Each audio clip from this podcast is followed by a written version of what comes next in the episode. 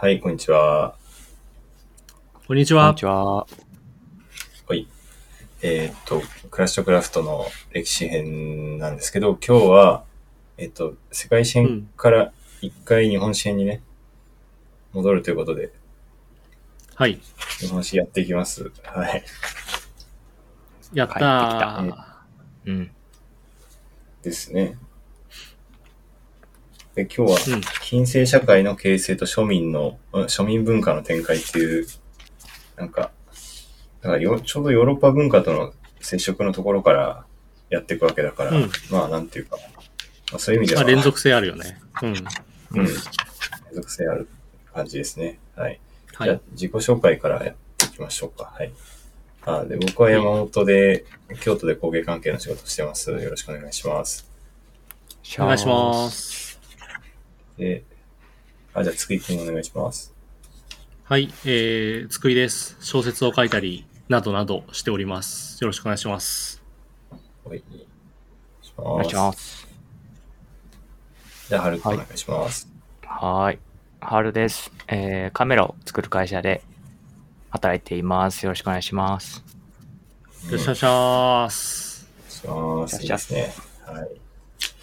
ちょっと朝活だからえっと若干元気だね。うんみんなね あ、ごめんね、ごめん。ごめん。いや、朝活だからちょっと元気かなと思ってみんな。ああ、はい。あ、今日ね、テンション今朝感じね。9時半だからね。はいはい。うん。はい。じゃあ、じゃあ、まあ本編やっていきましょう入っていきますか。やっていきましょやっぱなんか若干あれだね、ヤンマがぼんやりしてるね、ちょっとなんか。うん あ、そう。う。なんか収録そのはるで逆にそういうスイッチ入った感あるけどね。あらにぼんやりスイッチが入ったヤンマの。ぼんやりスイッチが。ぼんやりスイッチじゃない。あ、ぼんやりしてます。うん。逆に俺とつくいさんがテンション上げ上げちゃってね。そうだね。ああ。いや、なんだろうね。なんか、回線、た通通信回線と、ね、ちょっと。俺の頭が両方ぼんやりしてるから、なんか、その、そぼんやりしてることによるラグなのか、その回線によるラグなのか、ちょっとわかんない感じになってるね、今ね。なんか、ああ、まあそう、まあ両方、両方あるんだよ。両方か、両方か。うん、ちょっと曖昧にしとこう。うんうん。そうだね。まあ、誰しもそういう時はありますよね。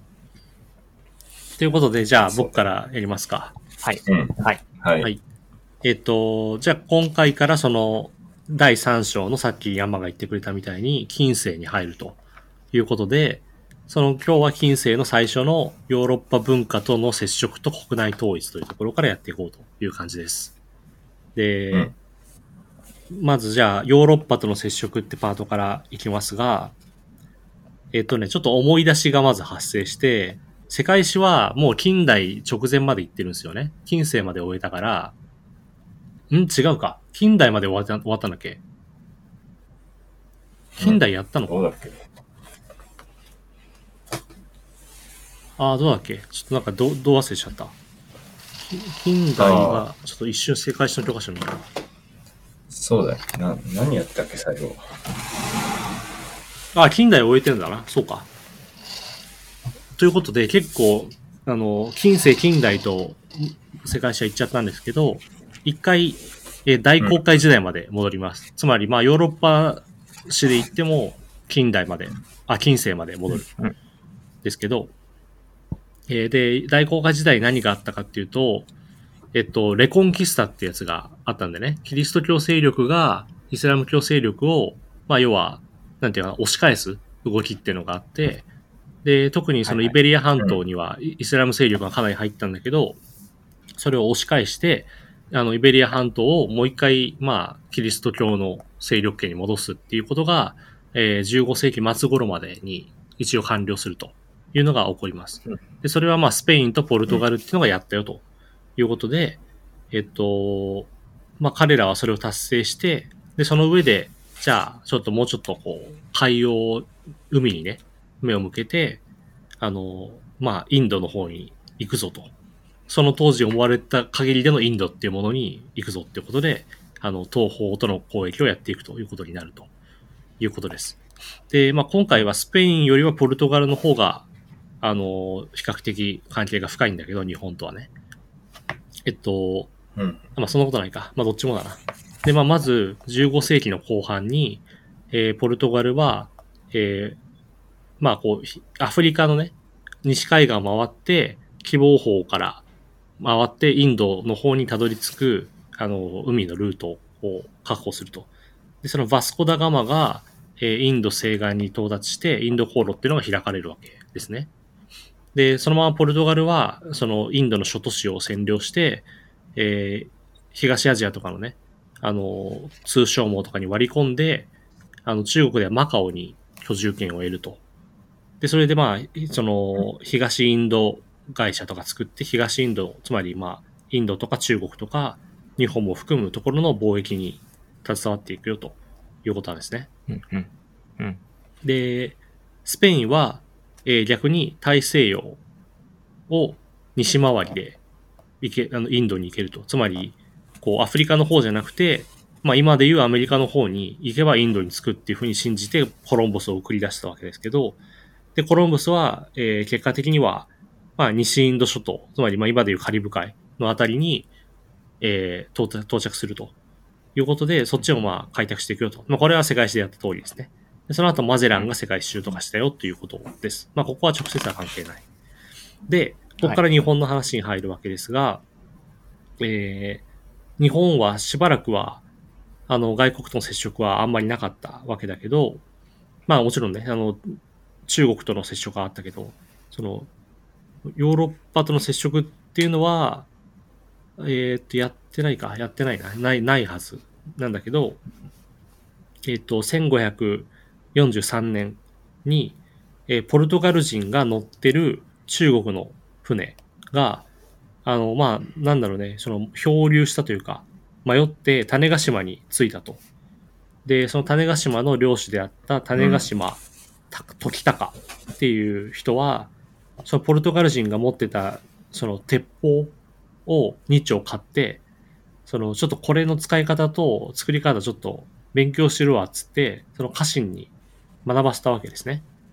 うん、で、そのまあ、たちまちその新しい武器である鉄砲っていうのが日本に広まって、まあ、大阪とか、えー、近江だから滋賀とか、あと、紀伊だから、えー、紀伊ってどこ？和歌山？とかわかんない。適当に言ってますけど、なんか、その、関西の各地で製造されるようになったよと。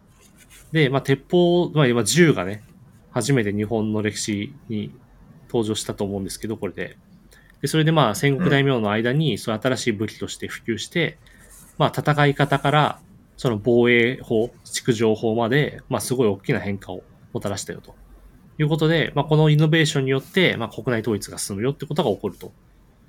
で、まあその戦いの歴史はこの後は、後のパートでやるんですけど、えっと、そのままこうヨーロッパとの関係ってのは続いて、まずポルトガル船が、えー平戸とか長崎とか、あと府内、これ大分とか、そういうこう九州の、まあ、各港に来るようになったと。で、スペインもちょっと遅れて、えっ、と、平戸とかにね、来て、あの、日本と貿易するようになるということですね。うん。で、だからまあ最初はイベリア半島の国々との関係が強かったっていうことなんだけど、で、その当時は日本ではそういうこう、あの、スペイン人とかポルトガル人のことをまあ南蛮人って呼んだと。で、その船は南蛮船っていうね、チキン南蛮の南蛮ですけど、っていう風になったよと。うん。で、この南蛮貿易っていうのでは、まあ、主に鉄砲とか火薬とか、あとはまあ中国のキリトとかみたいな、まあ、武器及び高級品っていうのを輸入して、で、日本からは、あの、銀山で取った銀を輸出していたよということですね。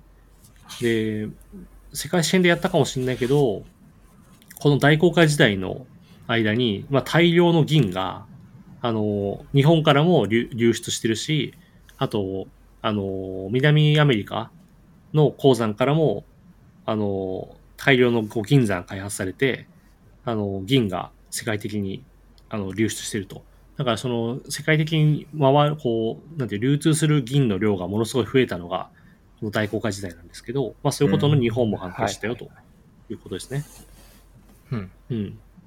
で、えーそのままじゃあキリスト教も入ってくるわけですね。だから鉄砲と一緒にまあ思想も入ってくるっていうことで、えー1549年に、えーイギズス会っていう、まあ、キリスト教の宣教会の宣教師であるフランシスコ・ザビエルっていう人が、えー鹿児島に来たよと。で、キリスト教を伝えてくれましたと。で、イギズス会っていうのはカトリックの、まあ、一会派。で、まあ、ちょっと後で詳しく言うけど、えっ、と、貿易、つまり、あの、なんていうの、スペインとかポルトガルとかがこう貿易をね、するために船を出すのに合わせて、そこに乗っかってくるわけですよね。あの、ななんていうのかな、その、一緒に。抱き合わせで、あの、商品と一緒に抱き合わせて、うん。キリスト教を広めるっていう戦略の人々で、で、アジアに特に力を入れていたよと。で、まあ、ザビエルは京都に行って、で、その西の方のね、あの大名たちの保護を得て、まあ、キリシタン大名って言われるような人たちも出てくると。つまり、単に貿易のためだけに関係するっていうよりは、まあ、その貿易と一緒に思想もね、あの、こう、受け入れて、あの、宣教師を保護して洗礼とかを受ける人もいたよと。偉い人の中には。ということですね。うん。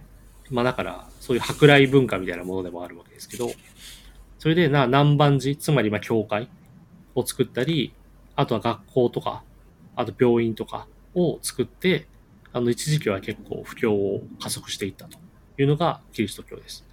で、まあ九州と中国、畿内の、まあ最初偉い人からだけど、だんだんこう民衆とかも含めて広がっていって、で、そのまあ頂点というか、日本がこうキリスト教との接点をすごい強めた、あの、なんていうかな、まあ、あの記念的なイベントとして、1582年に、えー、バリニャーノっていう、えー宣教師が、その九州のキリシタン大名に進めて、え4人の、ね、少年をローマ教皇のもとにまあ送り出すっていう、あの、天正剣、天正剣王施設っていう、天正時代に、えーヨーロッパに使わせた施設っていう意味ですね。を送り出すということが起こります。で、彼らは、まあその日本っていう見知らぬね、ところからヨーロッパにいた彼らは、まあ熱烈歓迎を受けましたよというふうに書いてあるうん。これがまあ、えー教科書の、あの、流れなんですけど、えっとですね、いろいろあるんだよね。このテキストの、つなんていうかな、広げるところで言うと、えっとね、まず南蛮人って、なんで南蛮って呼ばれるか知知ってます？南蛮って何だと思う？なんか、ちょっと、謎これ、うん。なんだっけ？南の野蛮な人とかそういう感じだっけ？そうそうそうそう。うん。で、これもともとね、な何語かっていうと中国語なんですよね。で、その中国あ、そうなんや。うんの、中国にね、あの、C、C 思想、あの、異的思想とかとも言うけど、要するにはい、はい。中国中華、中華っていう中央があって、その外側にいる、まあ、野蛮な民たちを C、4つの、えー、いいね、いいって、いいってなんて言うんだ？その、要は野蛮人っていうふうに、はいはい。あの、呼んでたわけなんですよ。うん。で、その C 思想っていうのの一つに、いくつかあるんで、その北敵とか、東夷、えー、西、なんだっけな、間違った。西にもなんかあって、で、南が南蛮っていうね。つまりこう、四つの方角に、その異民族っていうか、中、要は中国人じゃない奴らっていうのがいるよっていう話なわけ。中学、中華思想の中で言うとね。その中に南蛮っていうのがあって、もともとは中国から見た時の南の方の異民族を指してるだけなんだけど、それがまあ日本に、では、えっと、日本でも多分もともとはそういう意味で使ったんだよ。あの中国の文献とかをね、読んだりとかするときに。なんだけど、うんえっと、この、まあ、要は九州とかから接触をしてきたヨーロッパ人っていうのとの接触を受けて、まあ、南の方から侵入してきてる、まあ、異民族っていうことで、南蛮っていうふうに呼び始めたということみたいだね。うん。うん。なるほどねという。ことらしいです。ちなみにチキン南蛮がなんでチキン南蛮っていうか俺も知らない。どういうことなんだろうね。調べればわかんなくなった。まあ、ということです。っていうか南蛮のこと、まあ定義、あの、元々の由来ですね。で、あとね、イエズス会。っていうのもちょっと、まあなかなか癖者で、うん。えっと、まあ、イメージスカイってまず今も多分あると思う。おそらく。で、うんイーズスカイはね、なんかあだ名がいろいろあって、あの、なんかちょっと調べたところによると、神の軍隊とかって呼ばれることもあるらしいのね。で、おううん。なんでそう呼ばれるかっていうと、すごいね、軍隊的な規律なんだって。なんていうか、その、なんていうの、要は体育会系なんだよ。結構。イーズスカイって なるほどね。うん。だから、まあ、だからこんだけさ、アジアとかまでガンガン人を送り込むのもそうだけど、まあ、かなりアグレッシブな体育会系的な組織らしくて、イーズスカイっていうのは。で、かつね、かなり、まあ、なんていうのかな、キリスト教の中でも進んだまあ、なんていうの、それはまあ、進歩的って意味でもあるし、まあ、ある種過激というか、こう、なんていうのかな、うんまあ、狂信的というか、な面もあるんだけど、時にはこう、キリスト教の中で異端になっちゃうようなことも含めて、あの、ガツガツ宣教するっていう感じらしいんだよ。宣教のためには手段を選ばないみたいなね。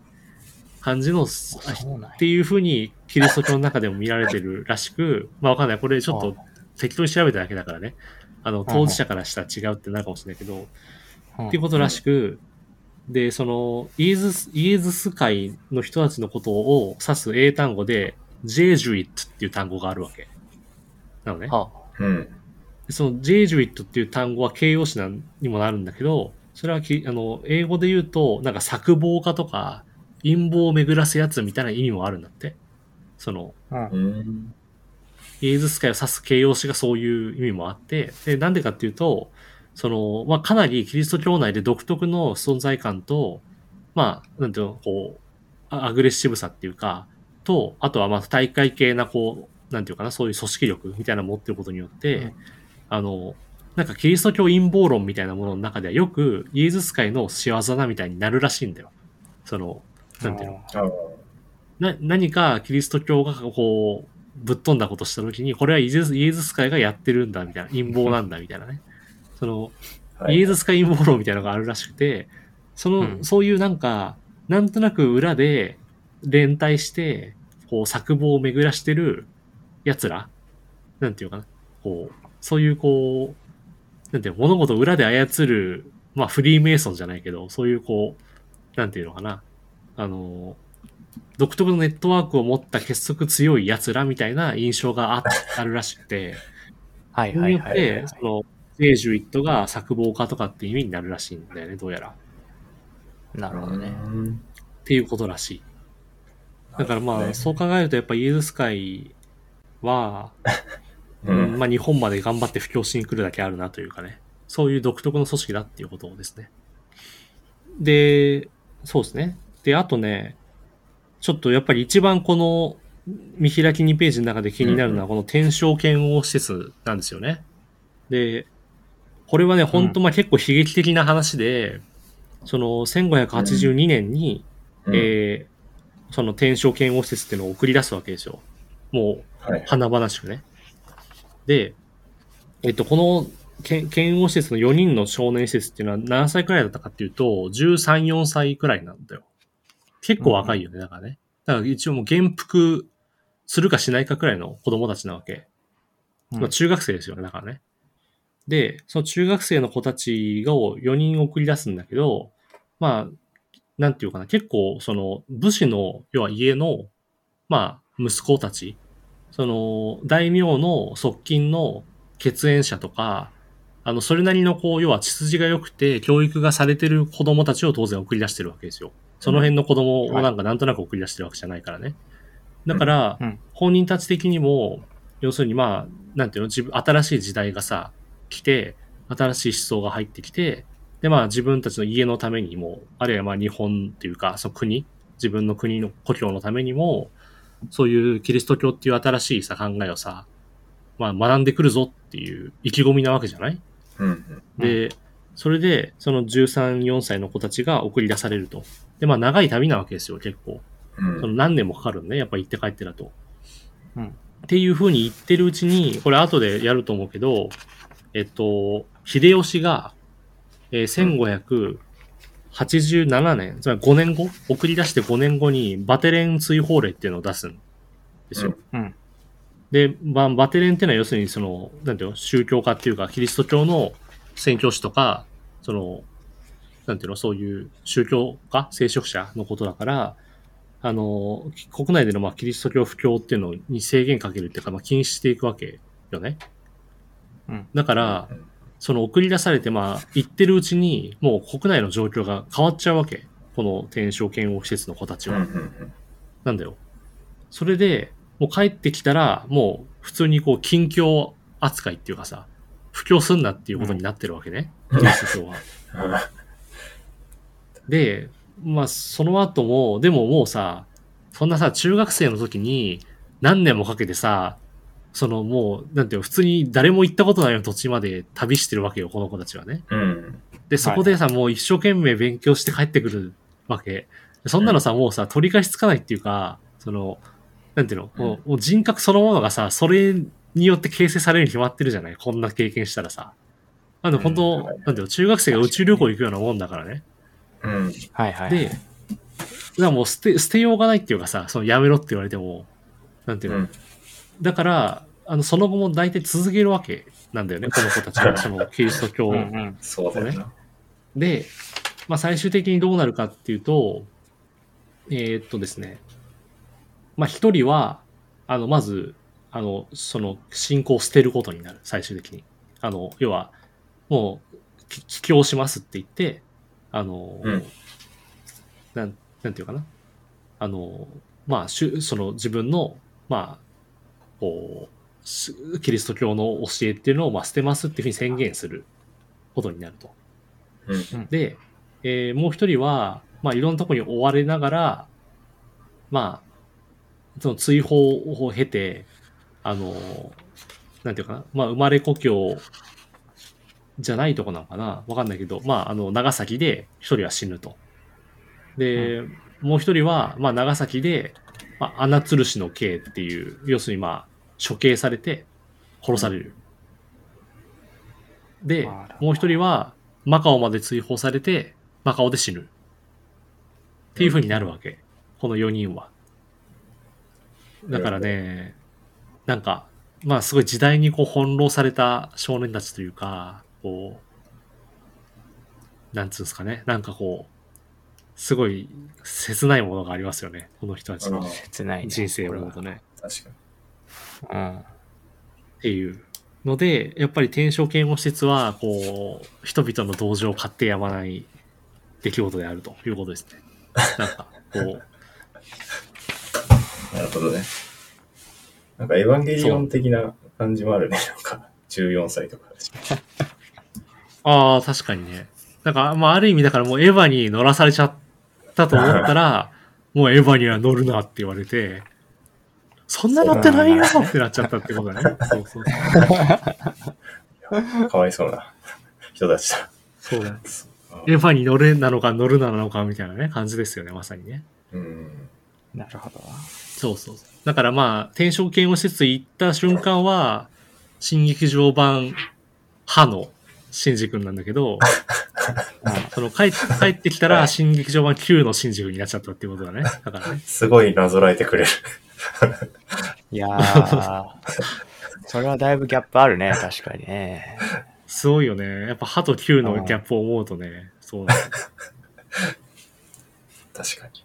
そうだね。そ、それでみんな幸せになると思ってエヴァに乗ったのに、なんかもう帰ってきたら責められる、ひたすら。もうエヴァにだけは乗らんといてくださいよって言われてね。そうだよ確かに。話ですよ。確かに。あったら。だけど、やっぱ、まあ、シンジ君も結局はエヴァに乗ったし、まあ、彼らも、まあ、しばらくは、その、なんていうの？キリスト教にしがみついたわけですよね。うん、で、布教もしたし、勉強もし続けたっていうことで、で、まあ、最後には、まあ、倒されてしまうわけですけど、ハッピーエンドにはならなかったけど、まあ、うん彼らなりにやっぱりその、その人生を生きたということなのかな、はいはい。という話です。以上です。なるほどね。これ、あとちょっと気になったんだけどさ、ううんん。この、種子島でこれってピストル、その、売りに来たわけじゃないってこと？あ、そうそうそう。たまたま、漂着しちゃって、そいつらが多分、売るたびに、売るために持ってたんだろうね。あの、ああその、中国に売るための鉄砲を持ってたんだと思うよ、あーはいはい多分。なんかに2丁っていうのがなんか、2丁買うってなんか面白くない？な んあか、あ。2丁、うんだから1個、あ一個あれだし、ももう1個みたいな、なんか、その、だからあれなんですよ。一個は、その使う用、一個分解用だったんですよ、ね。多分。いや、も、もっと買お買えばいいのにっていう気もするけど、なんか、まあ、わ、わかんないけど、でもあれじゃない？もともとはさ、中国でさ、こいつらに売ろうっていう見見込みなのか契約なのかがあって持ってってるわけじゃん？中はいはい国ポルトガル人も。うん、その、はいはい。だから、種子島で漂着はしちゃったけど、うん。やっぱり、その、知らない奴に売るわけにはいかないみたいなのがあるじゃない？そんな、はいはい。わかんない。何丁持ってるわけしないけどださ。けみたいな感じで。そう、だからまあ、でも、こいつら欲しがってるし、1丁あたりめちゃめちゃ高く売れるやんってなって、多分、その、じゃあ2丁、かまあ。かなりぼったくって売ったと思うんだけどね。はいはい。でもそのぼったくりがあったおかげで日本は、にね、その銃が普及する。まあぼったくったかどうか知らないけど、まあおそらくぼったくって2丁売ったんじゃないかな。え、でもすごいね。この2丁買って、それ、そっからもう国内で作られるようにななったのすごいな。いや、そう、実際すごいよね。うんそうなんていうかそんな中2個くださいって言って、2個から、分そうそうそう。あと何も聞かないで。だからあれだよね、すその PS5 ください。PS5 さ、たまたま2つ買えたからさ、ごい1個遊んでさ、1個分解して、ちょっとこれ PS5 量産しちゃおうっつって量産するみたいな感じだからね。そう当時の感覚で言ったらね。いや、これはすごいですね、本当に。あ確かにそうだよな。全くこれに似たものないわけだもんね。うん。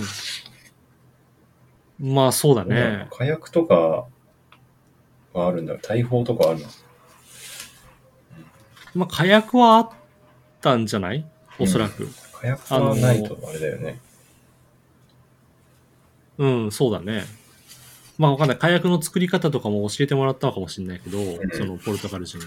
うん火薬くらいはあったのかもしれないね。うん。うん。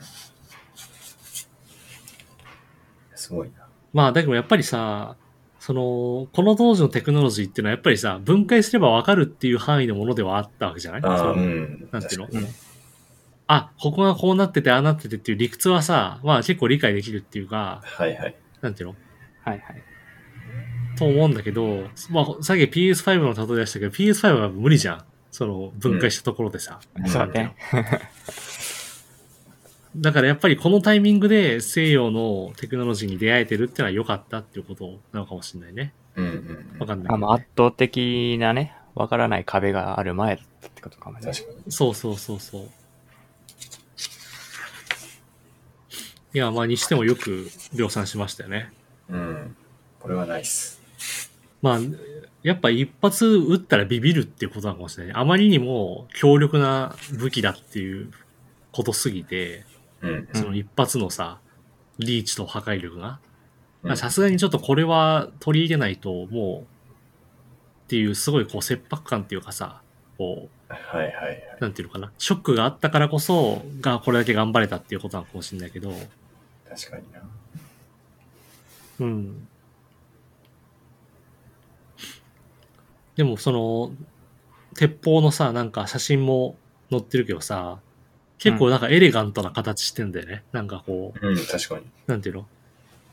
武器でもあるけど、まあちょっとなんていうかな、飾りも入ってるっていうかさ、なんか、こう、なんか美しい形してんだよね、結構ね。長いライフルでね。なんか、そうだね。こういうのはちょっとい。いいなと思いますね。うん。優先系で。そうそうそうそう。そうねうん。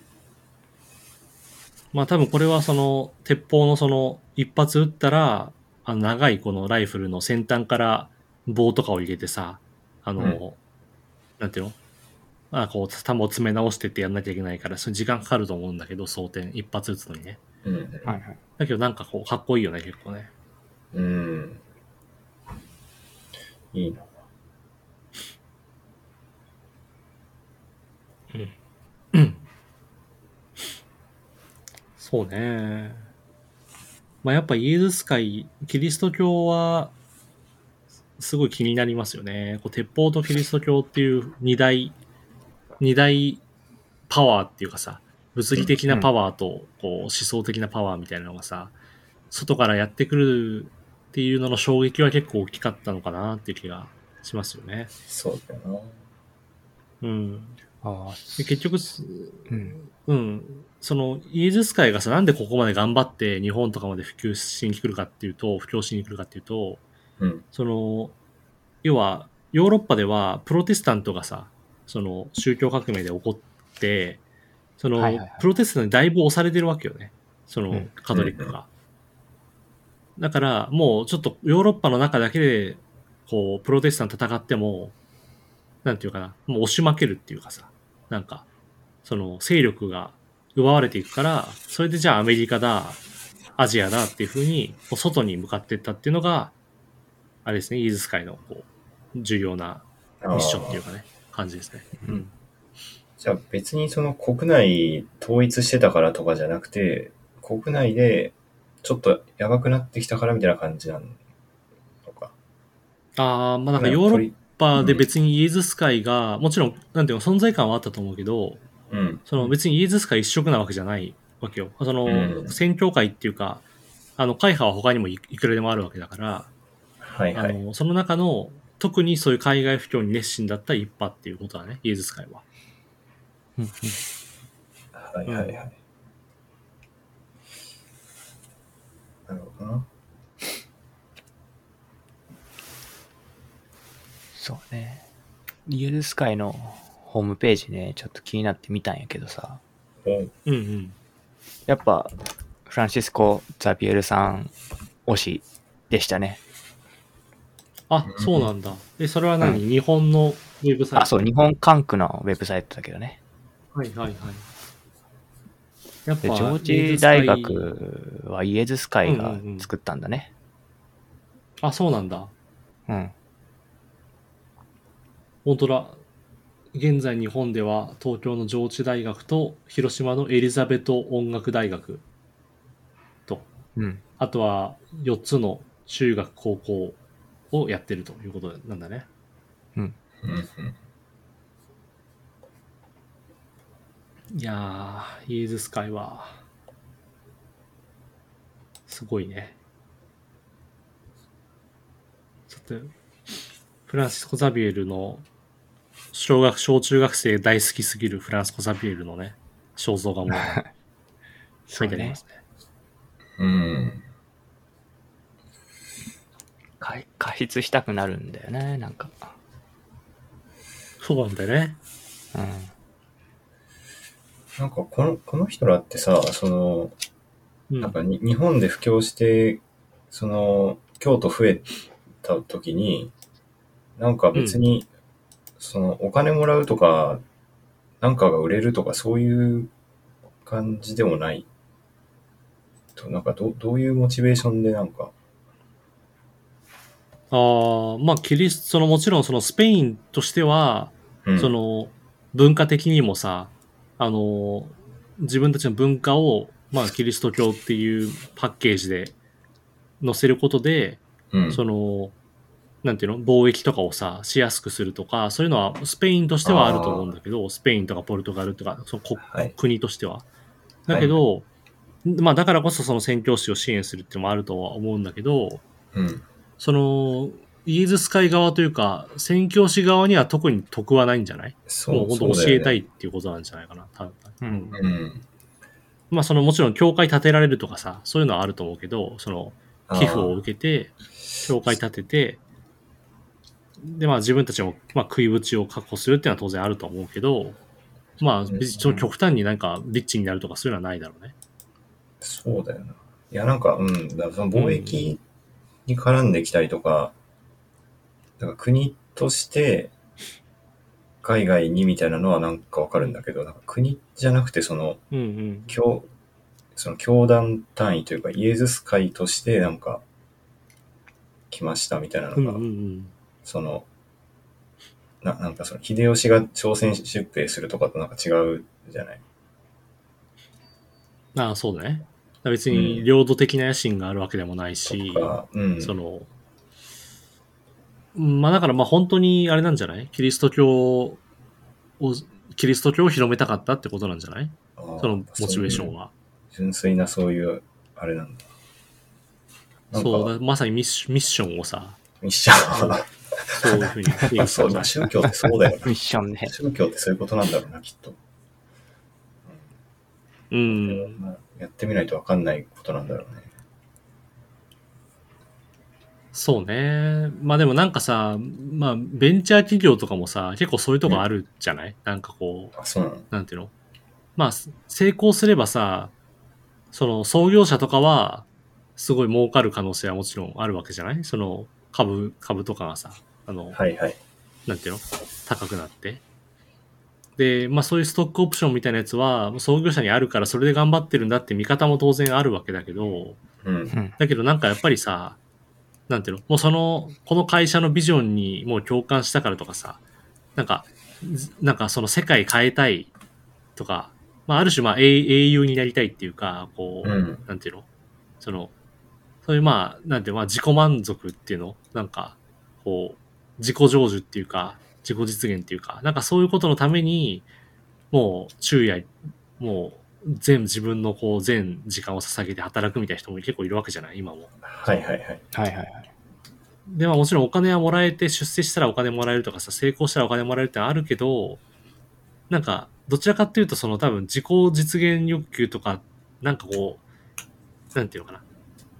なんか自分がやったぞって感情を得たいから頑張るみたいなのもあると思うんだよ、結構ね。その、今はいはい会社で働く人も。うん。金が儲かるからではないというかさ。うんっていうのにまあはいはい近い気はするけどね。なんかこう、なんていうの？ねその、俺ってすごいことやってるっていう、こう、なんていうのかな。そういうこう、自信とか充実感とか、なんか、こう、偉大なことに身を捧げてるんだっていう感覚とか、そういうことにやっぱり喜びを得てるんじゃないかな。そういうことか。うんうん。ああ。そういうことね。その伝え、人に広めるのが宗教的に正しいことだっていうことそうそうそうそう。うん。やっぱさ、体育会系出したイーズス会はさ、こう、うん。うんなんていうの？まあ、ある種のこう、俺も日本で、なんか、何万人行ったぜみたいな。なんかこう、なんですけどはいはいはいはい。はい。まあ、そういうのも若干ある気はするけどね。まあ、こんなこと言ったら怒られるかもしれないけど。なんか、そのまあ、想像でね。要するにこう、まあ、そうそうそうそう、要するにこう、こんな、こんな未開の地まで行って、もう、全員キリスト教徒にしちゃったぜみたいなさ、なんかそういうこう、なんていうか、まあ実績っていうか、なんかこう、うんうん。武勇伝っていうかさ、まあそういうのもある気はするけどね。その、それで要は、イーズその国に帰った時に、まあすごい褒められるというか、偉大だって尊敬されるっていうのはさ、まあ人間そのどっかにはあるじゃない、そういう気持ちって。うん。はい。なんていうの？うん。まあそういうのもあるんじゃないかなっていう。ちょっと非常に失礼なこと言ってるかもしれないけど、まあそうだと思うね。うん。なるほどね。イエズス会って上智大学設立したんだね。それさっき話したよ。それああ、ごめん、さっきの話。ああ、ごめん、ごめん、ごめん。ああ、ごめん、ごめん。うん。なんか、その時違うこと考えてたんだった、多分。ごめん。あ、そうなんだよ。今見つけたわ。そうなんだよね。上智大学もだからイーズス会にまあ牛耳られてるということですよね。あ、そういうことか。その、そうそうそう。そうなんだね。あ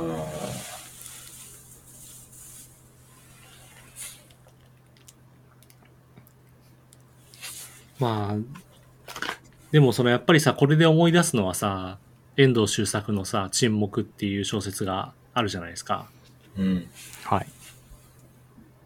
うん、で、やっぱり、あの小説俺本当に好きでさ、なんか、その人人間がなんかある理念っていうかさ、なんかこう、なんていうの？その、まあある思想とかこだわりというかさ、みたいなものに強く、まあ囚われている。うんうん。その、それがまあ命よりも重要で、時には他の人の人命、周りの人の人命よりも重要であるという。思想に、まあ、なんていうかな、こう、こだわっている人の話なわけですよね。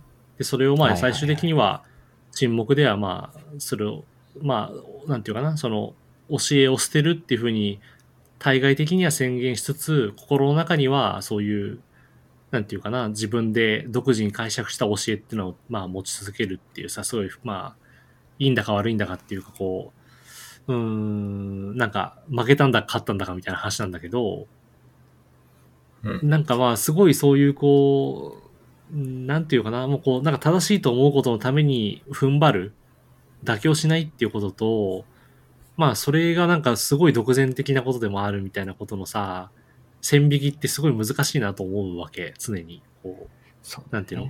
こういう。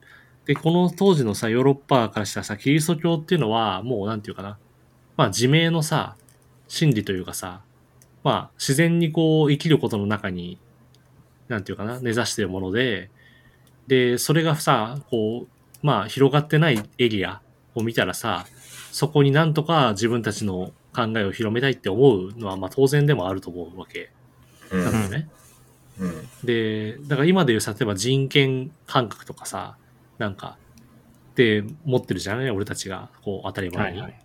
うん。で、例えばまあ、なんていうの？その、こう、特定のさ、属性によって、こう、なんていうかな、まあ、いじめられたりさ、あの、ひどい扱いを受けるのは許せないとかさ、っていうことは当然思ってるじゃない、で、仮にそういうことが起こってる、なんかそのエリアっていう国とか地域をさ、見たら、なんとかしてこの場所にも、まあまともな人権感覚みたいなのを持ってくれないかなとかさ、いろいろ思うわけじゃない、やっぱり。